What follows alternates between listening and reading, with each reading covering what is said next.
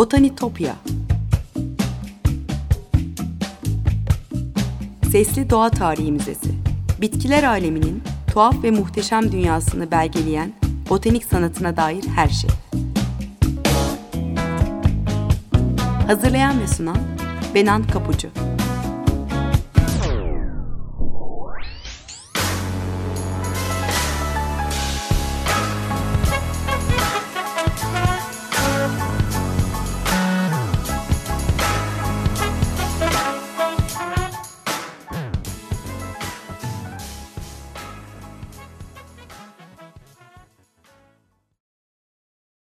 Merhaba sevgili Açık Radyo dinleyicileri.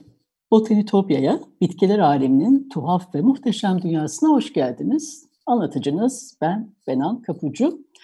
botanitopya.gmail.com adresinden ya da aynı adlı Twitter ve Instagram hesaplarından bana ulaşabilirsiniz. Yorumlarınızı ve görüşlerinizi paylaşabilirsiniz. Ee, yayın sırasında eş zamanlı olmaya çalışarak bazen bahsettiğimiz e, kimi konuların e, görsellerini de paylaşmaya çalışıyorum. O yüzden takipte kalırsanız çok çok mutlu olurum. Sevgili dinciler bugün yalnız değilim. Ee, çok değerli bir konum var. Ee, Orman Yüksek Mühendisi Cihan Erdönmez. Onunla Yaşar Kemal'in romanlarında geçen bitkileri ve doğayı konuşacağız. Modern zamanların Homeros'u Yaşar Kemal'den bahsedeceğiz. Ee, Cihan Erdönmez'i e, Yeşil Gazete'deki e, yazılarından ve İstiv'deki programlarında tanıyoruz. Hoş geldiniz Cihan Bey. Nasılsınız? Vakit ayırıp e, programa katıldığınız için çok teşekkür ediyorum. Hoş geldiniz. Hoş bulduk. Hoş bulduk. Çok iyiyim. Rica ederim. Ben teşekkür ederim bu fırsatı verdiğiniz için. Ee, geçenlerde Twitter'da Yaşar Kemal'in bitkilerini tek tek anlattınız, tanıttınız. Çok da ilgi gördü bu paylaşımınız. O yüzden ben de bugün sizinle bitkileri üzerine konuşalım istedim. Ee, bitkiler üzerine konuşmadan önce dilerseniz e, Yaşar Kemal'in doğa tutkusu üzerine bir alıntı var Berna Muran'dan. Onu paylaşayım dinleyicilerimize. Sonra e, Yaşar Kemal'in doğayla olan ilişkisini konuşalım. Ne dersiniz? Tabii, ee, tabii. Berna Muran şöyle anlatmış. Ee, Yaşar Kemal'in yarattığı Çukurova dünyasında insan kadar önemli bir yer tutan doğa, çeşitli işlevler gören bir öğedir. Dağları, ovaları, bataklıkları, otları, ağaçları, kuşları, böcekleriyle tüm doğayı romanlarında böylesine coşkuyla işlemiş bir başka Türk yazarı yok. Yaşar Kemal'in doğayı çeşitli amaçlarla kullandığını biliyoruz. Doğa her şeyden önce insanın yaşadığı çevre olarak vardır. Kimi zaman yaşamak için boğuştuğu bir düşmandır. Kimi zaman bazı ahlaksal değerlerin simgesi olarak iş görür. Kimi zaman da estetik değer kazandıran bir öğedir. Çünkü Yaşar Kemal'in yapıtlarındaki şiirselliğin bir kaynağı söylemeye gerek yok ki tüm zenginliğiyle sergilenen doğadır. Ve gerçekten de bir sözcüklerle bir belgesel yaratır gibi.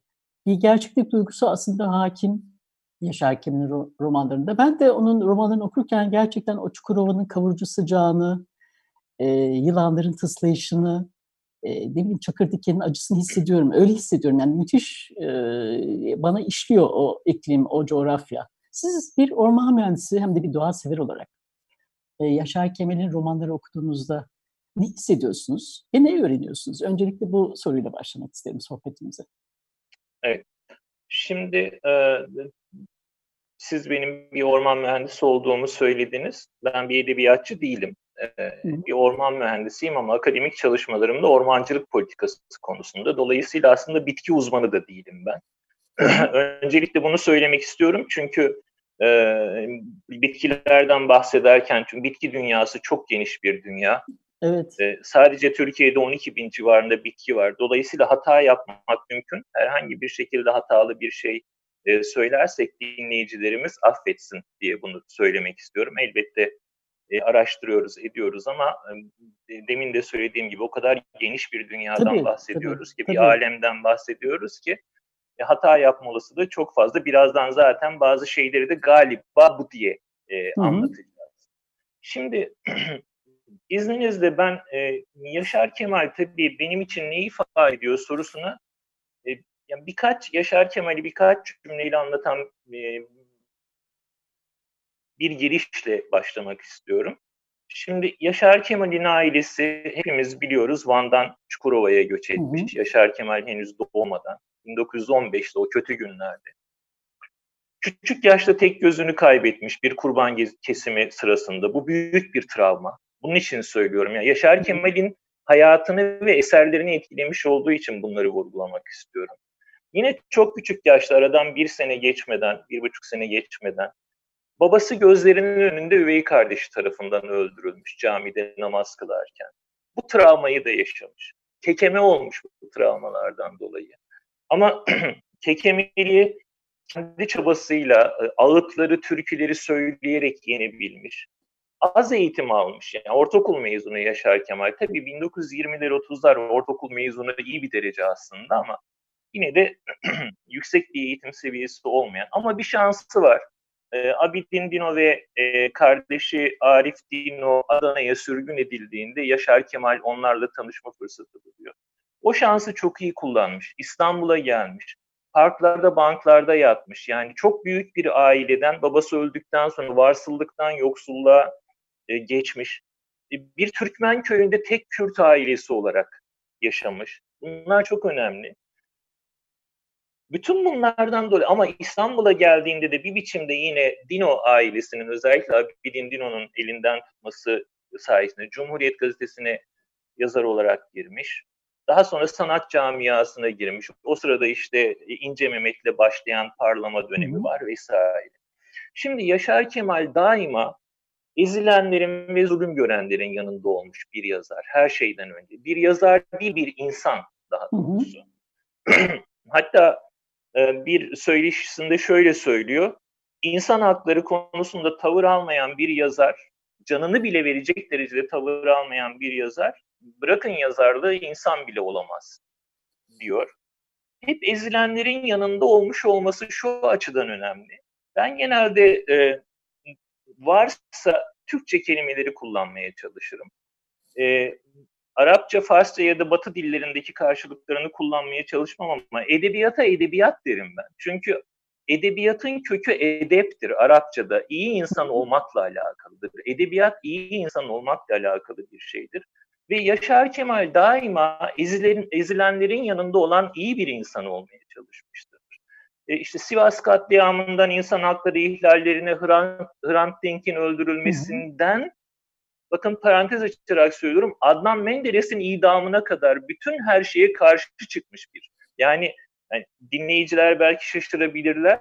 Ee, Adnan Menderes idam edilirken onu da hunharca bulmuş ve imza kampanyası yürütmüştür. Yani evet, müthiş. siyasi görüşüne, toplumdaki duruşuna bakmaksızın nerede bir zulüm varsa ona karşı durmayı Evet, Sivas katliamında yaptığı müthiş bir konuşma var Yaşar Kemal'in. Tabii, tabii. Ve mesela şu sözü bence çok önemli. Sevgili eşi, birinci eşi Hilda'dan söz ediyorum. Ee, ölürken, yoğun bakımda ölmek üzereyken Zülfü Livaneli bunu aktarıyor. Yanında e, Yaşar Kemal'le birlikte e, Tilda'nın kulağına şöyle söylüyor. Korkma sevgilim biz namuslu bir hayat yaşadık, iyi insanlar olduk diyor. Hmm. Yaşar Kemal'in sırrı burada. Yaşar Kemal iyi insan. Peki doğayla alakası ne?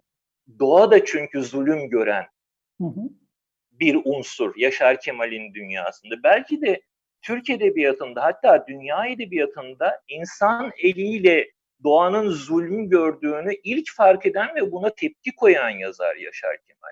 Örneğin Deniz Küstü evet. bütünüyle insanın doğaya zulmüyle alakalı bir e, romandır. Bir e, işte Yunus kat Yunus katliamı üzerinden e, ve mesela Batı'da 1900'lerden sonra Kuşlar da gitti de öyledir mesela. Kuşlar, Kuşlar da gitti de öyle. O da 70'lerde yazılmıştır. Çok erken bunlar. Müthişti, yani evet. belki yani çok iddia edebiyatçı olmadığımı tekrar söylüyorum ama benim okuduklarım arasında belki şiirde Cahit Külebi bu noktalara gelemese de hani doğaya yönelik bakışını çok iyi e, yansıtabilmiş bir şair olarak ben biliyorum bildiklerim arasında. Sait Faik Abasıyanık belki bir ölçüde olabilir. Ama Yaşar Kemal bambaşka bir seviyeye yakalamış ve işte dünya literatürüne ekokritizm olarak geçmiş çevreci eleştiriyi e, adı konulmamış olsa da Yaşar Kemal e, eserlerinde çok çok önceleri daha adı konulmadığı dönemlerde kimsenin söz etmediği dönemlerde e, eserlerine yansıtmış bir yazar. O nedenle e, ben şöyle söylüyorum, e, bütün bu özellikleri nedeniyle diğer bütün yazarlar, şairler, edebiyatçılar benim sevgilimse eğer Yaşar Kemal annemdir. İnsanın sevgilileri çok olabilir ama annesi bir tanedir. E, çünkü ben ne zaman ihtiyaç duysam, ne zaman kendimi kötü hissetsem, kendimi Yaşar Kemal'in eserlerine bıraktığımda sevgisini, şefkatini benden hiç esirgemediğini gördüm. Benim evet, için ne kadar Yaşar Kemal. Aslında öfkeli bir çığlık Yaşar Kemal'in romanlarında hissediyoruz. Yani doğanın yıkımına karşı, insanların acımasına karşı bir öfke var. Ama öte yandan bir umut da içeriyor. O yüzden o romanlara sığınmak gerçekten çok hoş ifade ettiniz. O anlamda e, doğru bir, şey söz. söyleyebilir miyim? Çok özür dilerim. Bu çok önemli. Genellikle Yaşar Kemal'in bu eleştirilerinde e, şöyle düşünülebilir. E, yani insanı sevmediği zannedilebilir. Halbuki insana yönelik bütün eleştirileri insan sevgisinden kaynaklanıyor aslında Yaşar Kemal'in. Demin söylediğiniz o umut, e, not almıştım. Kısa bir pasaj okumak Hı-hı. istiyorum Deniz Küstü'den. Tabii. Ee, şöyle diyor, insan dediğin insan dünyada böylesine tek başına denizsiz, topraksız, bulutsuz, balıksız, kuşsuz, arısız, atsız, insansız, kendi yalnızlığına, kötü karanlığına kapanmış, iki elleriyle yüzünü örtmüş, ışık sızdırmamış, ölümün acısına, deliliğine düşmüş, umutsuzluğuna, korkusuna kendisini kapıp koyu vermiş. İnsan dediğin insan böyle mi olmalı? Oysa ki insan doğan güne, açan çiçeğe, geçen buluta, en güzel sevgideki insanın göz e, gözlerine, yüzüne, alaşafağa, seher yeline vesaire vesaire çok güzel hmm. anlatıyor, devam ediyor. Bunlara kendini açan insandır ve bunlar çoğunluktadır aslında diyor. Yani Yaşar Kemal'in e, hem insan sevgisi hem insanın yaptığı kötülüklere yönelik e, tavrı ama öbür taraftan da e, umudu hiç bitmiyor. Mesela e, şunu e, mutlaka söyleme, Ölmez Otum'da şöyle bir şey geçiyor. E, insandan bahsediyor Yaşar Kemal. Hı. Zulmeder, kötülük eder, insanı aşağılar, hak yer, insanı öldürür, yalan söyler. Tüm kötülükler ona mahsustur. Dünyaya hı hı. gelmiş hiçbir yaratık insan kadar birbirine ve dünyadaki öteki yaratıklara kötülük düşünemez ve de iyilik diyor. Yani hepsini söylüyor ama insanın aynı zamanda bir iyi yanını da vurguluyor. Ee, insan sevgisi müthiş Yaşar Kemal'de. Doğa sevgisinden aslında siz Ölmez Otu, dem, e, Ölmez Otu demişken aslında Ölmez Otu'ndan bahsedelim e, biraz. Nasıl bir bitkiydi e, Ölmez Otu ve buradan Ruizu'nun çok güzel bir parçası var. Onu geçelim sonra. Evet, şimdi Ölmez Otu e, Karacaoğlan efsanesinde mantıvar olarak geçer. Ölmez otu. Mantıvar otu diye geçiyor. Şu bildiğimiz sarı çiçek hani kuruyan ve... Tabii tabii tabii tabii evet yani herkes bilir aşağı yukarı. Ölmez çiçeği de denilir. Ee, yani altın çiçek de denilir, saman çiçeği de denilir. Herden yani yöreden yöreye değişir. Sarı solmaz denilir, herden taze denilir. Ee, Ölmez otu e, kitabının adını e, kitabına adını veren çiçektir ama e, şeyde hmm, Karacaoğlan efsanesinde mantıvar olarak geçer ve hatta bir e, halk türküsü olarak geçer ki siz de söylediğiniz Ruhi Su'nun e, tabii pek çok kişi seslendirmiş olabilir ama Ruhi Su seslendirince e, diğerleri e, yanında sönük kalıyor. Bence bu benim kişisel fikrim tabii ki. E, seslendirdiğini de biliyoruz. E, çok enteresan bu bitki e, yani Türkiye'de olduk, dünya genelinde de çok yaygındır. Türkiye'de de çok yaygındır. Çok fazla bir türü, çok fazla türü vardır. E, Helichrysum'dur Latince adı. E, Latince adındaki Helichrysum, Helios güneş, Krisos da altın demektir. Yani hani hmm. altın güneş ya da güneş altını gibi bir anlamı var. İngilizce'de de mesela everlasting denilir. Yani bizdeki ölmez oku gibi o da hani sonsuza kadar ha, devam eden, şey ölmeyen evet. anlamı. Yani aynı mantık. Çünkü o kurutulmuş çiçekleri e, adeta sonsuza kadar kalır biliyorsunuz.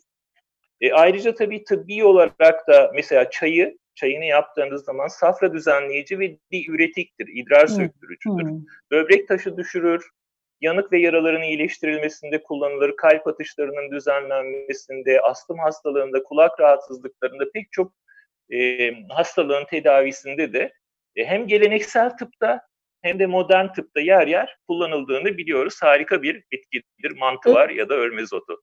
O zaman isterseniz bir ara verelim. Ruhi Sudan dinleyelim mantıvarı türküsünü. Sonra Tabii. tekrar devam ederiz. Ne dersiniz? Tabii. Peki dinleyiciler birkaç dakika sonra tekrar burada olacağız.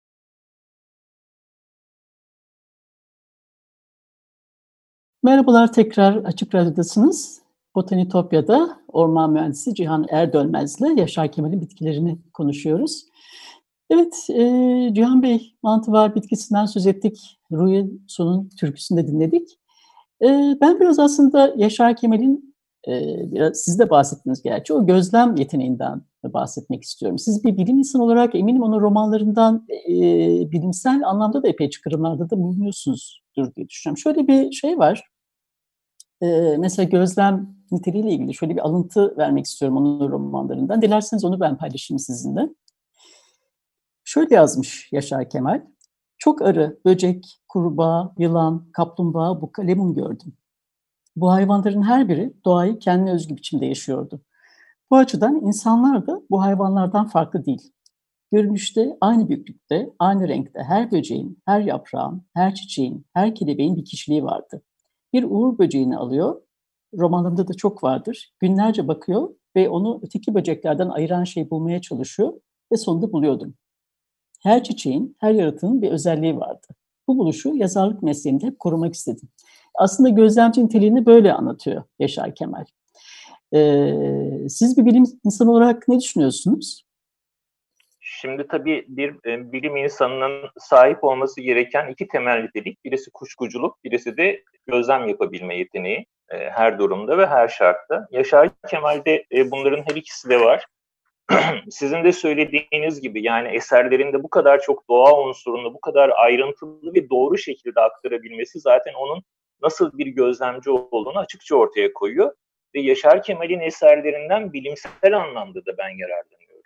Mesela onun Yanan Ormanlarda 50 Gün diye bir röportaj dizisi vardır. Cumhuriyet Gazetesi'nde e, çalışırken e, o zamanlar 54'te yayınla 54-55'te yayın yani Hı-hı. o gezileri 54'te yani röportajları 54'te tamamlamıştır. Gazetede yayınlanmış. Daha sonra benim de halen üyesi olduğum Türkiye Ormancılar Cemiyeti tarafından da kitap haline getirilmiştir. Şimdi Yapı Kredi yayınlarından da zaten basılıyor. Herkesin okuyabileceği bir eser. Şimdi mesela Yaşar Kemal e, bir yüksek lisans tezi için kendisiyle e, görüşme yapan bir yüksek lisans öğrencisine yanan ormanlarda 50 günü şöyle söylüyor. Benim en iyi röportajım Yaşar Kemal röportaj da bir edebi, edebiyat alanı nihayetinde. Yani çok fazla tabii, röportaj. Tabii. Yani, e, Güneydoğu'daki terör olaylarından işte orman yangınlarına kadar çok e, geniş çalışmaları var. En iyi röportajım yanan ormanlarda 50 gündür diyor. O röportajı yapmak için İstanbul Üniversitesi Orman Fakültesine gittim. O fakültede 5-6 evet. ay kadar çalıştım. Okumalar yaptım. Orman için ne diyorlar diye araştırdım. Ne kadar yazı varsa, kitap varsa okudum. Hatta Almanya'dan büyük bir ormancı gelmişti. Dil bilmediğim halde dil bilen bir arkadaşıma konuşmayı tercüme ettirdim. Şu an hala müthiş bir orman kültürüm var röportaj için yaptım bunları ben diyor. Yani Yaşar Kemal iyi bir gözlemci, iyi bir araştırmacı aynı zamanda.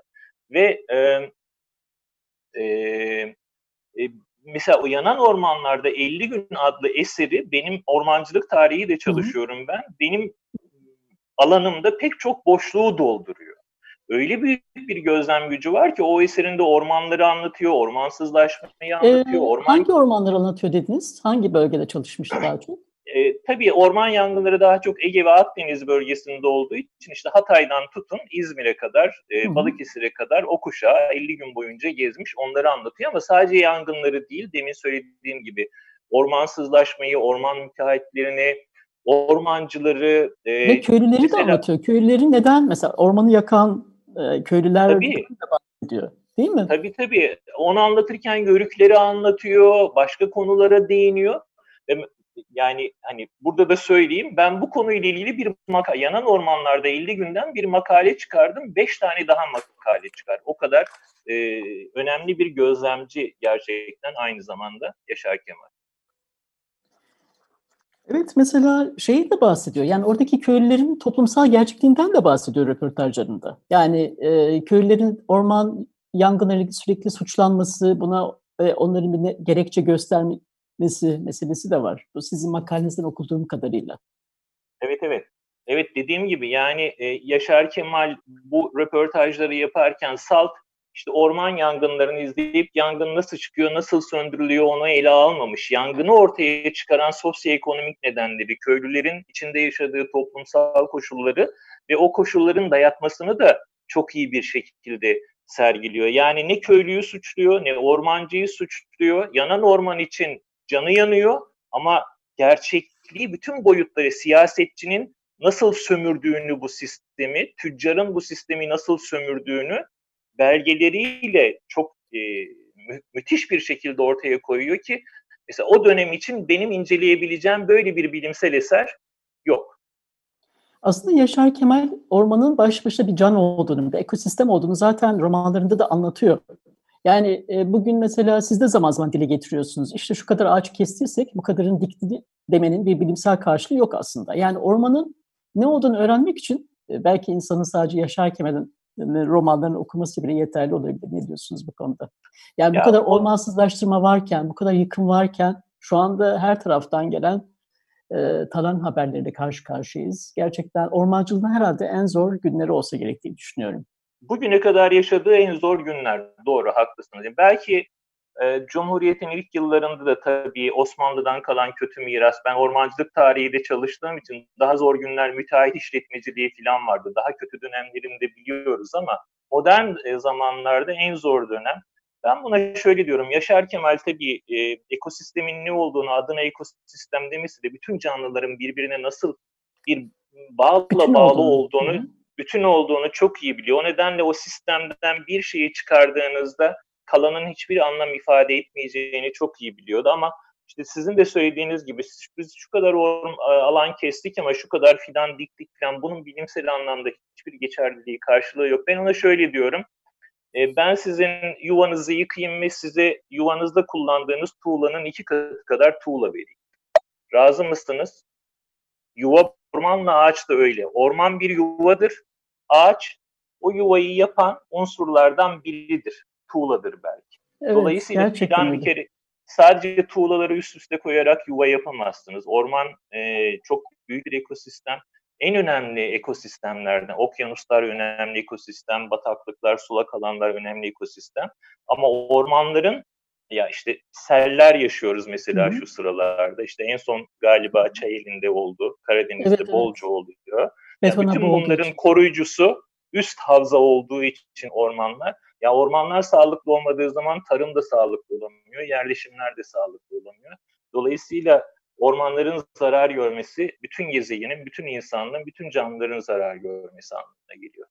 Evet, keşke herkes Yaşar Kemal okusa ve bu bilince ilk yaşlardan itibaren sahip olsa değil mi? Aslında sohbet nasıl aktı geçti anlamadım. Süremiz de oldu Cihan Bey.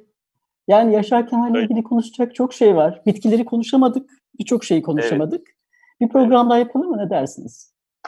Memnuniyetle ben Yaşar Kemal hakkında haddimi aşmayarak tabii ki bir edebiyatçı olmadığımı tekrar belirterek edebi derinliğe çok girmeden ama bir okuyucu ne, ne dediğim bağımlı bir okuyucusu olarak Yaşar Kemal hakkında sonsuza kadar konuşabilirim siz ne kadar isterseniz. Bir başka program, birkaç başka program bile yapabiliriz. Elimden geldiği kadar onun Harika. eserlerinde doğayı nasıl anlattığını aktarmaya çalışırım. İyi, tamam ben de sizden bu sözü almış olayım o zaman. Peki çok çok teşekkür ederim katıldığınız için. Ee, sevgili dinleyiciler bugün Orman Yüksek Mühendisi Cihan Erdönmez'le beraberdik. Yaşar Kemal'in doğa anlayışını, insanı doğayla nasıl anlattığını konuştuk. Ee, bu haftalık keşif yolculuğumuz buraya kadar. Ee, lütfen Botanitopya adlı Twitter ve Instagram hesaplarından takipte kalın. Program destekçilerime de gönülden teşekkürlerimi iletiyorum burada. Tekrar görüşünceye dek sevgiyle ve doğayla kalın.